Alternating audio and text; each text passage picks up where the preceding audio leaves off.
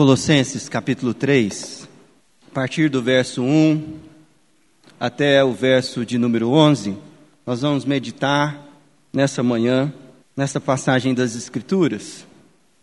Portanto, se fostes ressuscitados juntamente com Cristo, buscai as coisas lá do alto, onde Cristo vive, assentado à direita de Deus. Pensai nas coisas lá do alto, não nas que são aqui da terra, porque morrestes e a vossa vida está oculta juntamente com Cristo em Deus.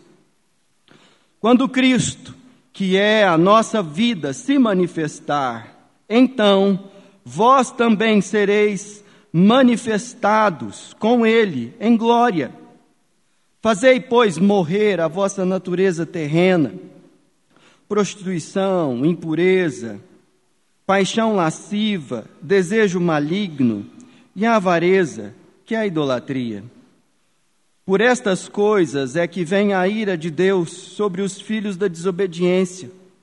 Ora, nessas mesmas coisas andastes vós também noutro tempo, quando vivieis nelas. Agora, porém, despojai-vos igualmente de tudo isto: ira, indignação, maldade, maledicência, linguagem obscena no vosso falar.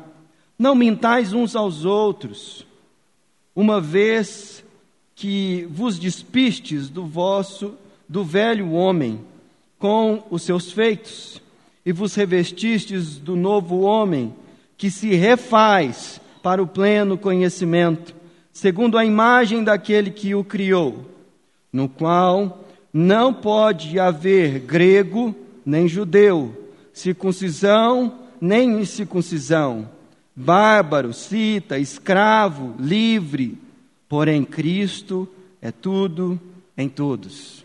Essa é a maravilhosa palavra do Senhor.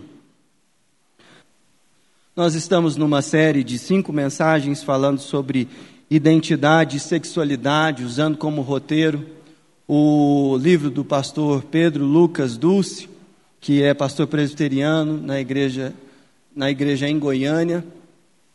E hoje eu quero desenvolver com vocês aquele que é o 4º capítulo do livro, misturado com algumas ideias, especialmente com esse texto que nós acabamos de ler. A proposta não é expor o livro. Se você quiser ler, tem muitas ideias que nós não estamos trazendo para cá, justamente por uma questão de tempo. Mas o livro está sendo usado como roteiro, e seria muito interessante você aprofundar essa discussão numa boa leitura. Ele está esgotado na sua edição impressa, mas você consegue ter acesso fácil na versão digital, em e-book, tá bom? E é interessante que o capítulo 4 começa com uma reflexão muito perspicaz a respeito da Dona Hermínia. A maioria de vocês deve conhecer esse personagem do Paulo Gustavo. Paulo Gustavo faleceu no ano passado de Covid, e ele era um ator genial. Ele era uma pessoa realmente muito habilidosa nas artes cênicas. E ele desenvolveu um personagem que primeiramente foi apresentado numa peça e depois virou filme. E o título da peça é Minha Mãe é uma Peça. E aí isso depois virou filme com o mesmo nome. E curiosamente, o Paulo Gustavo, ele não tinha receio nenhum de apresentar-se como uma pessoa com atração homoafetiva. Pelo contrário, isso estava sempre na maioria das suas conversas.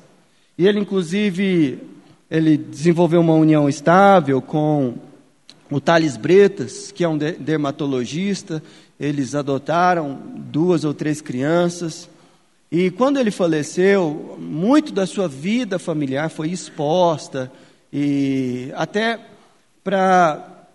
com fins assim, de militância mesmo, para apresentar que uma família de orientação homossexual pode perfeitamente viver sua rotina como uma família heterossexual.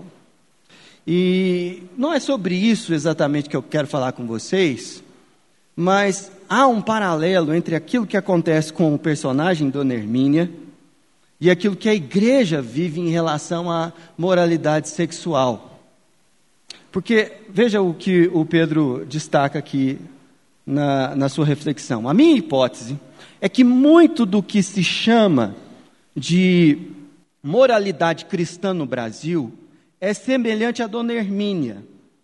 Humanismos seculares, pagãos, travestidos de costumes conservadores heterossexuais. Dito de outra maneira, moralismo humano travestido de virtude sexual cristã. Essa é a maior tragédia no interior das nossas comunidades cristãs. Não somos atentos o suficiente para perguntar se os nossos hábitos, pensamentos e padrões morais de sexualidade são fruto da cultura ou do discipulado bíblico. E aqui ele está chamando a atenção para a seguinte questão. A igreja evangélica brasileira, ela é mais sensível quanto diz respeito a questões ligadas à homossexualidade, a feminismo. A frase da Judith Butler, e a gente pega e fala, ó, isso aqui é pecaminoso. Mas nós temos muita dificuldade de orientar o que significa de fato a moralidade cristã que nós aprendemos na Bíblia.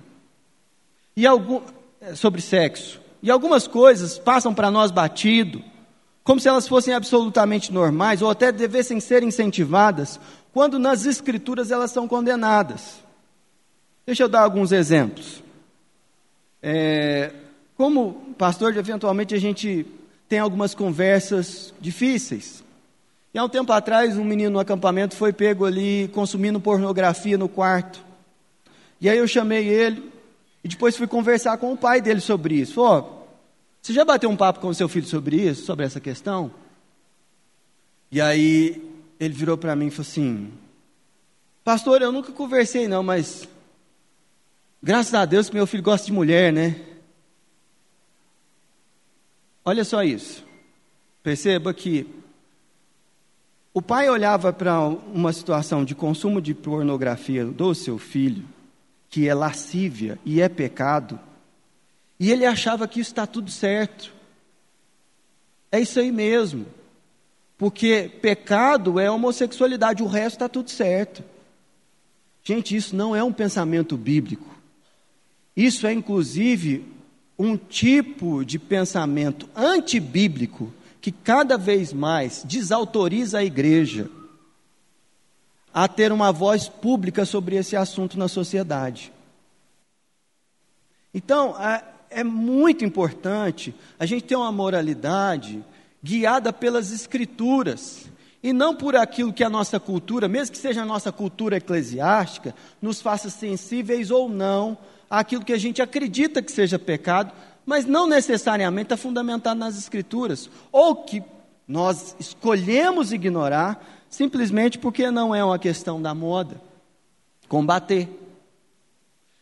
E eu gostaria de fazer com vocês 3 passos aqui nessa nossa reflexão. Primeiro, é apresentar para você que nós estamos diante de visões de mundo que são conflitantes. Mas isso não é uma coisa da nossa geração. Isso sempre foi assim depois da queda.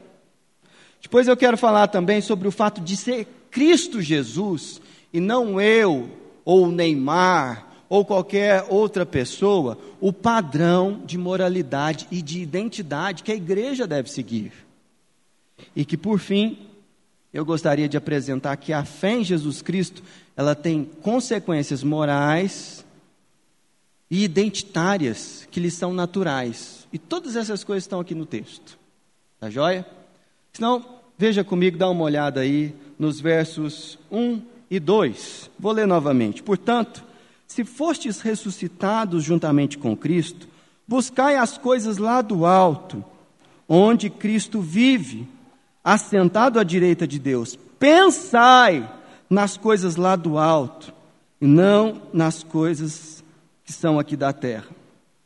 Aqui o apóstolo Paulo, ele está nos apresentando o fato de que nós estamos inseridos em um ambiente onde visões de mundo, que são rivais àquilo que a gente aprende nas Escrituras, estão degladiando na cultura, na nossa frente, disputando a nossa lealdade, os nossos afetos, os nossos hábitos e os nossos pensamentos. E o que o apóstolo Paulo está dizendo aqui é o seguinte: diante desse conflito e de todas essas vozes culturais, você deve escolher ouvir a voz de Deus e pensar os pensamentos de Deus a respeito de todas as coisas. Algumas pessoas interpretam esse texto erroneamente como se fosse assim, o que o apóstolo Paulo estivesse ensinando. A gente tem que pensar na vida após a morte, na pessoa de Cristo ressurreta, ou nos anjos ao redor do trono, e a gente tem que se desligar do trabalho, da nossa vida cotidiana, da nossa vida familiar, porque isso são coisas terrenas. Nós precisamos pensar nas coisas celestiais. Não é isso que Paulo está ensinando, porque se fosse, ele seria muito incoerente, ainda no capítulo 3, dizendo lá no verso 18, esposas, sede submissas ao próprio marido, como convém ao Senhor. Marido, amai vossas esposas e não tratai-as com amargura. Filhos, em tudo obedecei os vossos pais, pois fazê-lo é grato diante do Senhor. Percebe aqui, todas essas coisas são coisas que só se manifestam na nossa vida terrena aqui. Jesus, inclusive, falou, na eternidade não se casam nem se dão em casamento. Agora, se nós temos que pensar só nas coisas celestiais, e isso significa pensar só nas coisas do céu e do porvir, então Paulo está sendo incoerente aqui. Na verdade, o que ele está ensinando é que nós precisamos pensar nas coisas do nosso cotidiano aqui, a partir do reino de Deus e da sua justiça. A partir daquilo que nós aprendemos em Cristo Jesus e na sua palavra. É por isso que a fé cristã tem implicações trabalhistas. E aí o apóstolo Paulo escreve uma carta a Filemom para tratar da relação dele com um escravo que havia fugido, mas encontrou-se com Cristo e agora estava sendo enviado de volta para o seu Senhor. Pensar nas coisas lá do alto, significa organizar a nossa vida a partir dos valores e princípios do reino de Deus. E o apóstolo Paulo não trata o pecado sexual exclusivamente nessa passagem. Ele fala de várias outras coisas. Ele fala de mentira, ele fala sobre maledicência e muitos outros assuntos. Mas ele coloca no início de uma pequena lista que ele faz, a questão da possibilidade real de você não viver a sua sexualidade a partir dos princípios do reino do Senhor. E ele coloca aqui prostituição, impureza e paixões lascivas como coisas de fato que são anticristãs. Mas, eventualmente, a igreja elege um ou outro comportamento para falar, isso aqui é pecado. E quando as Escrituras falam que isso é pecado, nós devemos combater isso mesmo. Só que nós não temos o direito de tratar alguns pecados sexuais como se eles fossem mais graves do que outros pecados sexuais, ou do que outros pecados de outra natureza, porque as Escrituras não fazem essa distinção. E isso é uma coisa que precisa ser reformada na moralidade da igreja evangélica brasileira. Nós precisamos ser mais bíblicos quando tratamos dessas questões, não somente relacionadas ao sexo, mas em todas as áreas. Por quê? Porque nós estamos diante de um conflito, e nossa incoerência nesse conflito só nos atrapalha diante de tantas tensões que nós vivemos. Caminhando, uma segunda coisa que eu gostaria de comentar com você é o fato de que Cristo Jesus é o paradigma moral, identitário da igreja. Por que isso? É muito importante que a nossa nós estejamos conscientes de que a nossa vida está oculta, escondida em Cristo. E que nós estamos num processo de revelarmos Cristo em nós à medida que o conhecemos. Entendeu? De forma que o que está escrito aqui nos versículos 3 e 4, porque morrestes e a vossa vida está oculta juntamente com Cristo em Deus. Quando Cristo, que é a nossa vida, se manifestar, então vós também sereis manifestados com Ele em glória, nos ensina que nós ainda não sabemos quem nós somos totalmente. E estamos num processo de descoberta. O apóstolo Paulo poderia ter colocado aqui que a vossa identidade está revelada em Cristo. Mas ele falou que está oculta. Por quê? Porque você não sabe ainda e não experimentou. Não é só uma questão de saber, conhecer, mas é de experiência de transformação mesmo. Quem você realmente é em Cristo Jesus. E essa é uma notícia maravilhosa.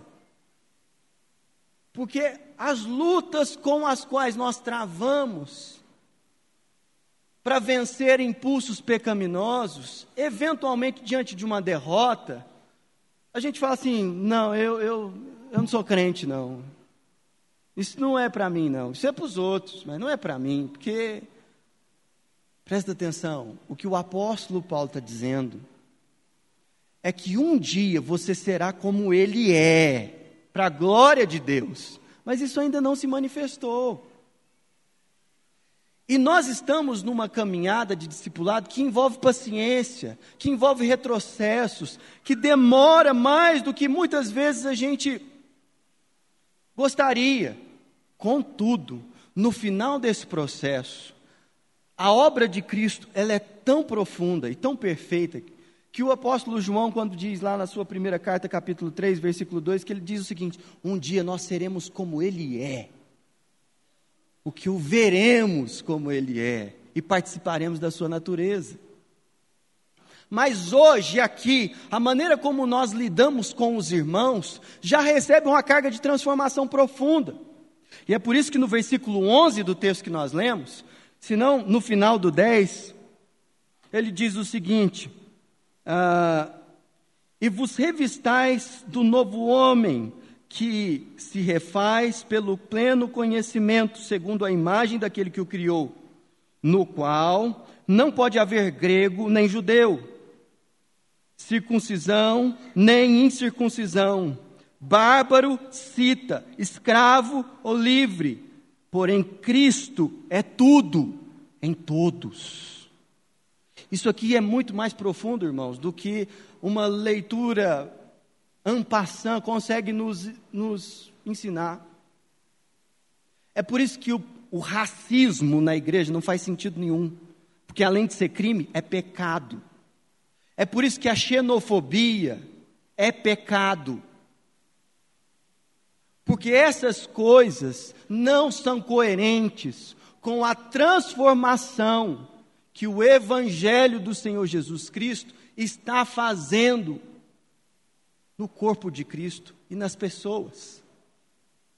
É por isso que quando você trata genericamente de um grupo social, maldizendo o grupo todo e fazendo dessas suas palavras uma forma de agressão, por exemplo, com ciganos, pô, cigano é tudo. Você está na contramão daquilo que a obra de Cristo pode fazer na vida de alguém que tem ligações étnicas com esse grupo social. Deu para entender? Nossa mente precisava entender essas coisas com mais profundidade, a ponto de nós aprendermos a refrear palavras, argumentos, nas direções erradas. Por quê? Porque Cristo Jesus é o paradigma moral e identitário da igreja. Não é o cristão evangélico brasileiro, nem norte-americano. É Jesus o padrão. E Jesus é impressionantemente constrangedor a cada um de nós, em várias áreas.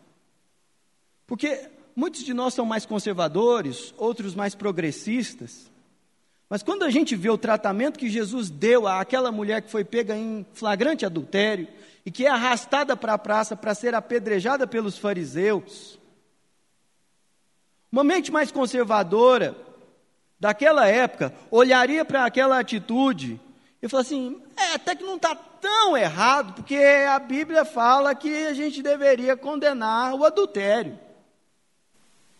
E Jesus vira para aqueles que queriam atirar as pedras e fala assim, olha, o primeiro aqui que não tiver pecado, pode começar dando pedrada. Isso, aparentemente, é muito progressista. Mas quando a gente vê a fala dele para a mulher, ele faz uma pergunta, onde estão os teus acusadores? E eles foram embora. Aí ele diz, vá e não peques mais. Ele chamou aquilo que ela estava fazendo de pecado. Pecado. Ele falou assim, muda de vida. Abandona essa realidade. É por isso que o Evangelho de Jesus Cristo, ele é tão profundo, porque não tem nenhum de nós aqui que não é pego pelas palavras de Jesus e especialmente pela maneira como ele lidava com moralidade, por aquilo que ele ensinou. Agora, tem um aspecto da nossa cultura que é muito traiçoeiro, e eu vou usar as palavras do Pedro aqui para não me embaralhar. Quando aceitamos os termos da discussão pública contemporânea, e vinculamos desejos e orientações sexuais à nossa identidade, e preste atenção nessa palavra, perdemos de vista a proposta cristã para a compreensão de quem realmente somos com e sem Cristo.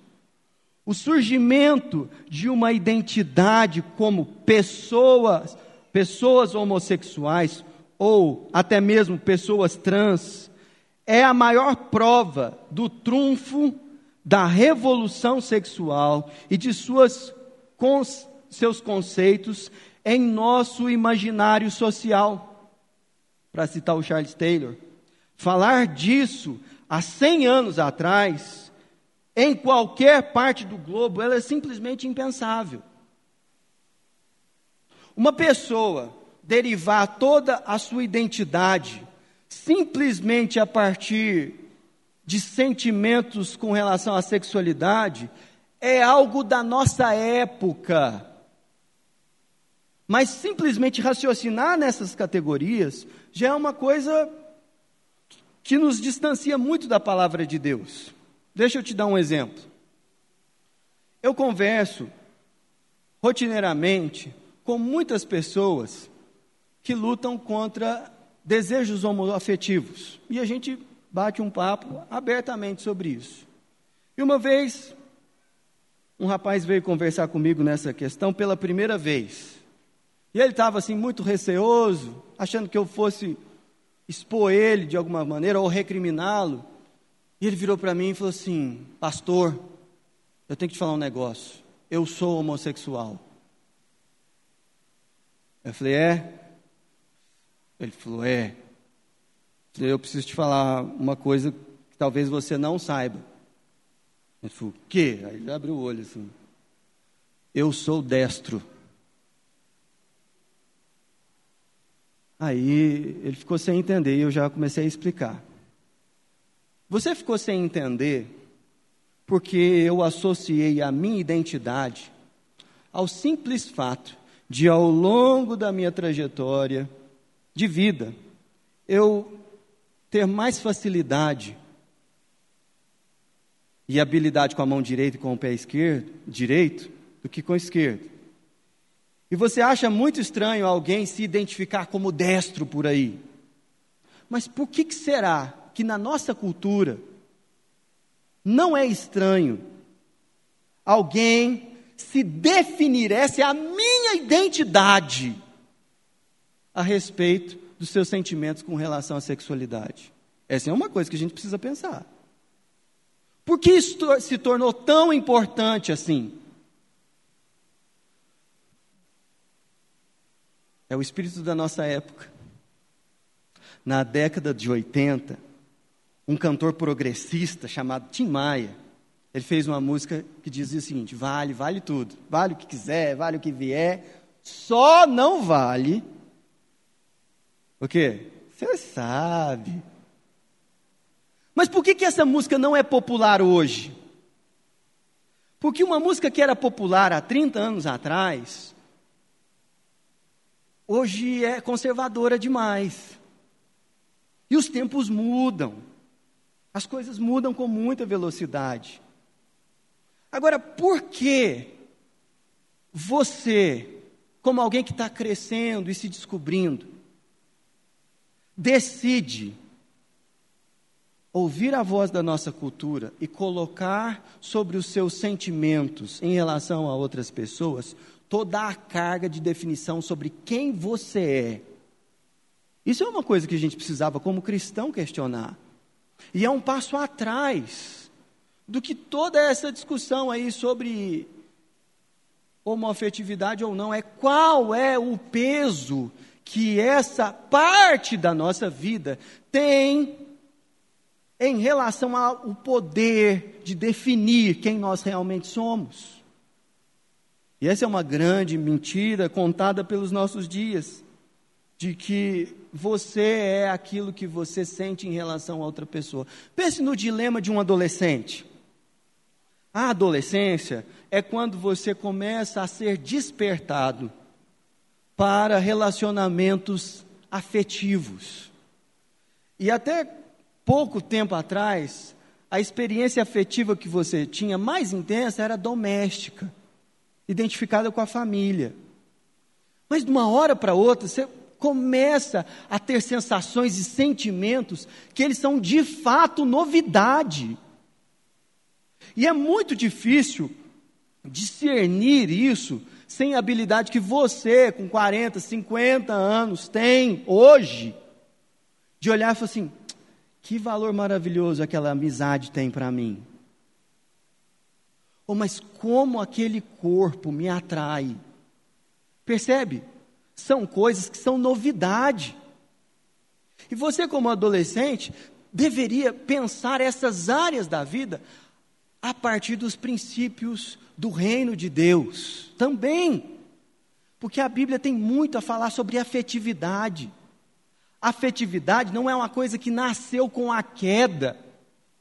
A Bíblia fala que Deus nos criou afetuosos, porque isso faz parte de quem Ele é. Mas não seria interessante aprender sobre isso nas Escrituras? E é justamente sobre isso que o texto aqui está nos ensinando. Jesus era uma pessoa afetuosa. E a gente tem que aprender a ser assim também. Só que qual é a dificuldade de vivermos as coisas lá do alto? É aquilo que o texto diz aqui, no versículo 8, de natureza terrena, carne, a nossa inclinação para o pecado.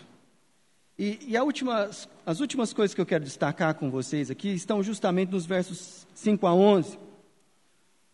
Quando o apóstolo Paulo, ele diz o seguinte: fazei, pois, morrer a vossa natureza terrena. E ele começa a dar algumas possibilidades de manifestação da nossa natureza terrena: prostituição, impureza e paixão lasciva, estão ligadas a pecados no campo sexual da vida. Mas perceba que ele não mencionou homossexualidade, por exemplo, que é mencionado em outros textos como sendo pecaminoso, como sendo algo, o pecado sexual mais complicado, ou com piores consequências. Não, ele começa a falar sobre prostituição, impureza e paixão lasciva. Coisas que, de acordo com o Sermão da Montanha, um homem com intenção impura, olhando para uma mulher, pode executar em sua mente todos esses três pecados aqui, sem que ninguém o identifique publicamente no ato. Percebe? Nós podemos manter um verniz moral com relação à sexualidade muito lustrado, mas dentro da nossa mente sermos absolutamente carnais e terrenos na acepção do termo aqui, e pintarmos uma de santo por aí, como se isso fosse aquilo que Deus espera de você, como homem, como uma mulher que segue a Jesus. Mas quando Jesus é o padrão, aí a coisa fica muito mais séria. O fato de Jesus ser o Senhor da nossa vida deve nos levar a uma ação de submeter todas as nossas paixões a Ele. E é por isso que o termo usa uma expressão tão dura, que ele está dizendo o seguinte: dê um propofol para os seus desejos carnais, um anestésico, não é isso que está escrito aí? Faça morrer. Como assim fazer morrer? Liberdade é experimentar a possibilidade de realizar os seus desejos. Essa é a religião do aprisionamento, do encapsulamento das pessoas. Porque a gente deve lutar por uma sociedade em que as pessoas podem fazer aquilo que elas desejam. Você está mesmo defendendo isso? Deixa eu te dar um exemplo. Depois que você tem 3 filhos, você percebe que você não pode ser guiado pelos seus desejos. Eu vou te explicar por quê. Quando na mesa o menino está com fome e quer brincar, não quer comer, e quer medir forças com você, se você se deixar naquele relacionamento, naquele momento, se guiar pelos seus desejos, não vai ter mais menino, certo? Já era possibilidade de menino. Mas por que em relação aos nossos relacionamentos interpessoais, com relação a pais e filhos, a nossa sociedade é tão sensível a denunciar pecados de agressão de pais contra filhos? Mas em relação aos relacionamentos interpessoais que envolvem sexualidade, nós defendemos uma coisa totalmente diferente, que é: deixe os seus desejos te guiarem. Como que a gente compra esse pacote assim, sem questionar? Sem pensar a respeito disso? É porque tem uma onda cultural que leva a gente a raciocinar do jeito que a gente pensa. Mas a grande questão numa geração é olhar para as Escrituras e julgar a cultura a partir da palavra de Deus. E é isso a possibilidade que está diante de nós. O apóstolo Paulo não trata do pecado sexual exclusivamente, mas ele coloca no início de uma pequena lista de possibilidades pecaminosas. E eu quero tratar assim o início da segunda lista, que começa aqui no versículo 8. Agora, porém, despojai-vos igualmente de tudo isso: ira, indignação, maldade, maledicência, linguagem obscena do vosso falar. Agora, por que culturalmente nós achamos a primeira lista mais grave do que a segunda aqui? Porque nossa moralidade não é guiada pelas Escrituras de uma maneira integral. Nós estamos muito longe disso. E é justamente por isso que o apóstolo Paulo falou, a sua identidade está oculta em Cristo. A sua vida está oculta nele. Você tem que descobrir quem você realmente é em Jesus. E esse é o ponto da caminhada.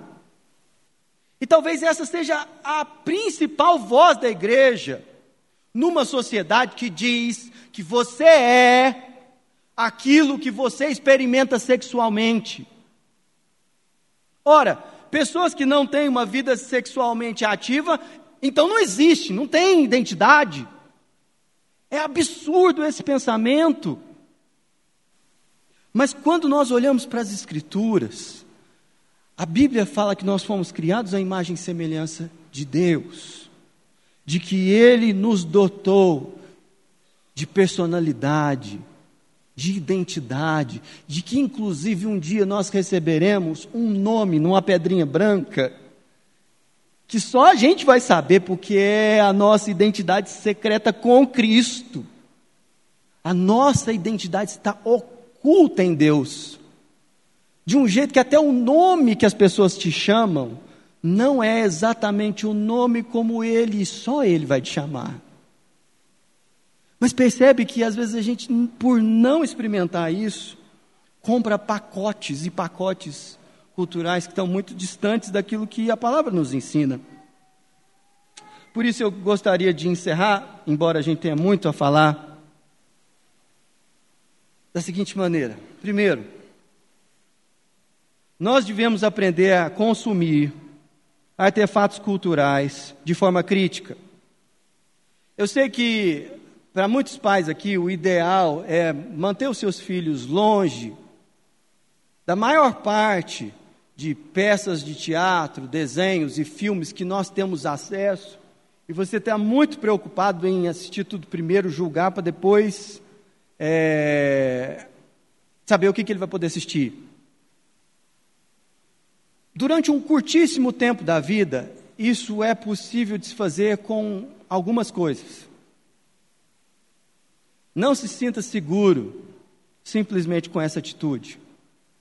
Nós precisamos aprender a consumir artefatos culturais juntos, conversando sobre o conteúdo dessas coisas em família. E apontar o erro onde ele está, sem necessariamente desmerecer o todo daquilo que está sendo apresentado. Porque uma pessoa que é mais ligada às artes, à dramaturgia, à música, quando tiver contato com você e você começar a tanto reconhecer a beleza onde ela está, como também apresentar o mal e aquilo que não está coerente com o reino onde ele está, você vai ter canais abertos para conversar sobre com essa pessoa sobre o reino de Deus. E essa pessoa pode ser o seu filho, sua filha. Se a gente quiser, na guerra cultural, ter os nossos filhos conscientes das ameaças culturais a que eles estão expostas, nós precisamos ir junto com eles, assistir junto com eles e conversar com eles sobre tudo aquilo que está sendo exposto ali. Barrar não é o único, nem o melhor recurso que você tem em relação aos artefatos culturais que soam a você ameaçadores aos seus filhos.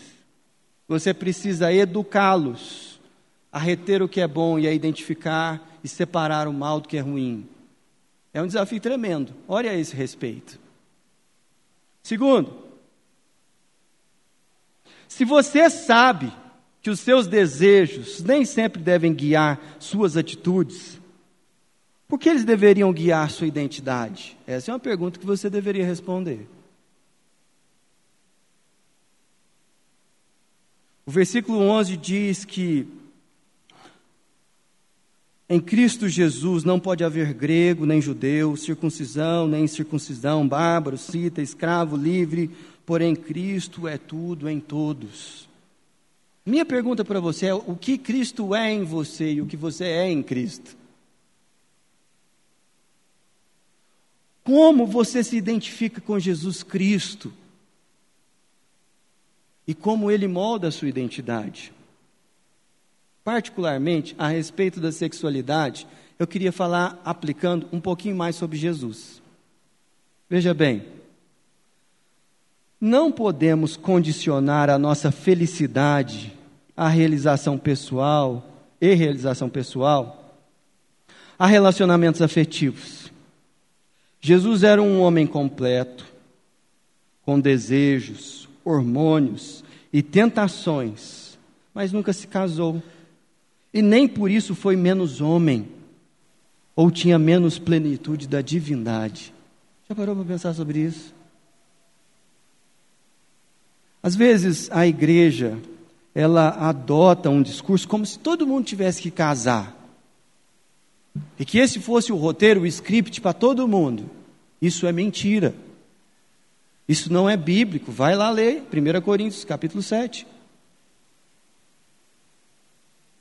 Mas você pode ser plenamente feliz, realizado, realizada em Cristo Jesus, mesmo se todos os aspectos da sua afetividade não forem desenvolvidos. E glória a Deus por isso. Sabe por quê?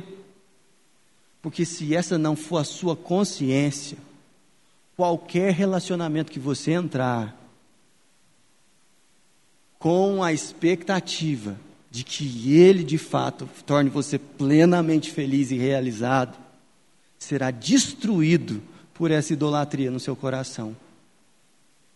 Só dá para viver uma vida conjugal adequada, só dá para viver uma relação entre pai e filho, entre irmão e irmã, se Cristo for tudo em nós, a ponto daquele relacionamento ter um espaço na nossa vida, mas não ser aquilo que do qual derivamos a nossa identidade. Que Deus nos abençoe, como igreja do Senhor Jesus Cristo. Feche os seus olhos. Senhor, nós te louvamos por esse dia, pelo cuidado do Senhor conosco, e pela tua palavra ser tão, tão poderosa, diferente, transformadora. E tudo isso que foi dito aqui, ó Deus, pode ser interpretado como um ataque, como uma ofensa, mas só o teu Espírito pode transformar corações. E nós te pedimos, ó Deus, que toda a amabilidade de Jesus seja derramada sobre a tua igreja, para que nós sejamos mais parecidos com Cristo. Nós te pedimos, Pai, que o Senhor faça assim nas nossas vidas. Clamamos que o Senhor nos ajude a nos identificarmos com Cristo, para que a nossa identidade seja moldada por Ele. Oramos assim, ó Deus, a respeito de todos nós, e que a graça do Senhor Jesus Cristo, o amor de Deus o Pai, a comunhão, a consolação do Espírito Santo de Deus, sejam sobre nós e sobre toda a família da fé, hoje e sempre. Amém.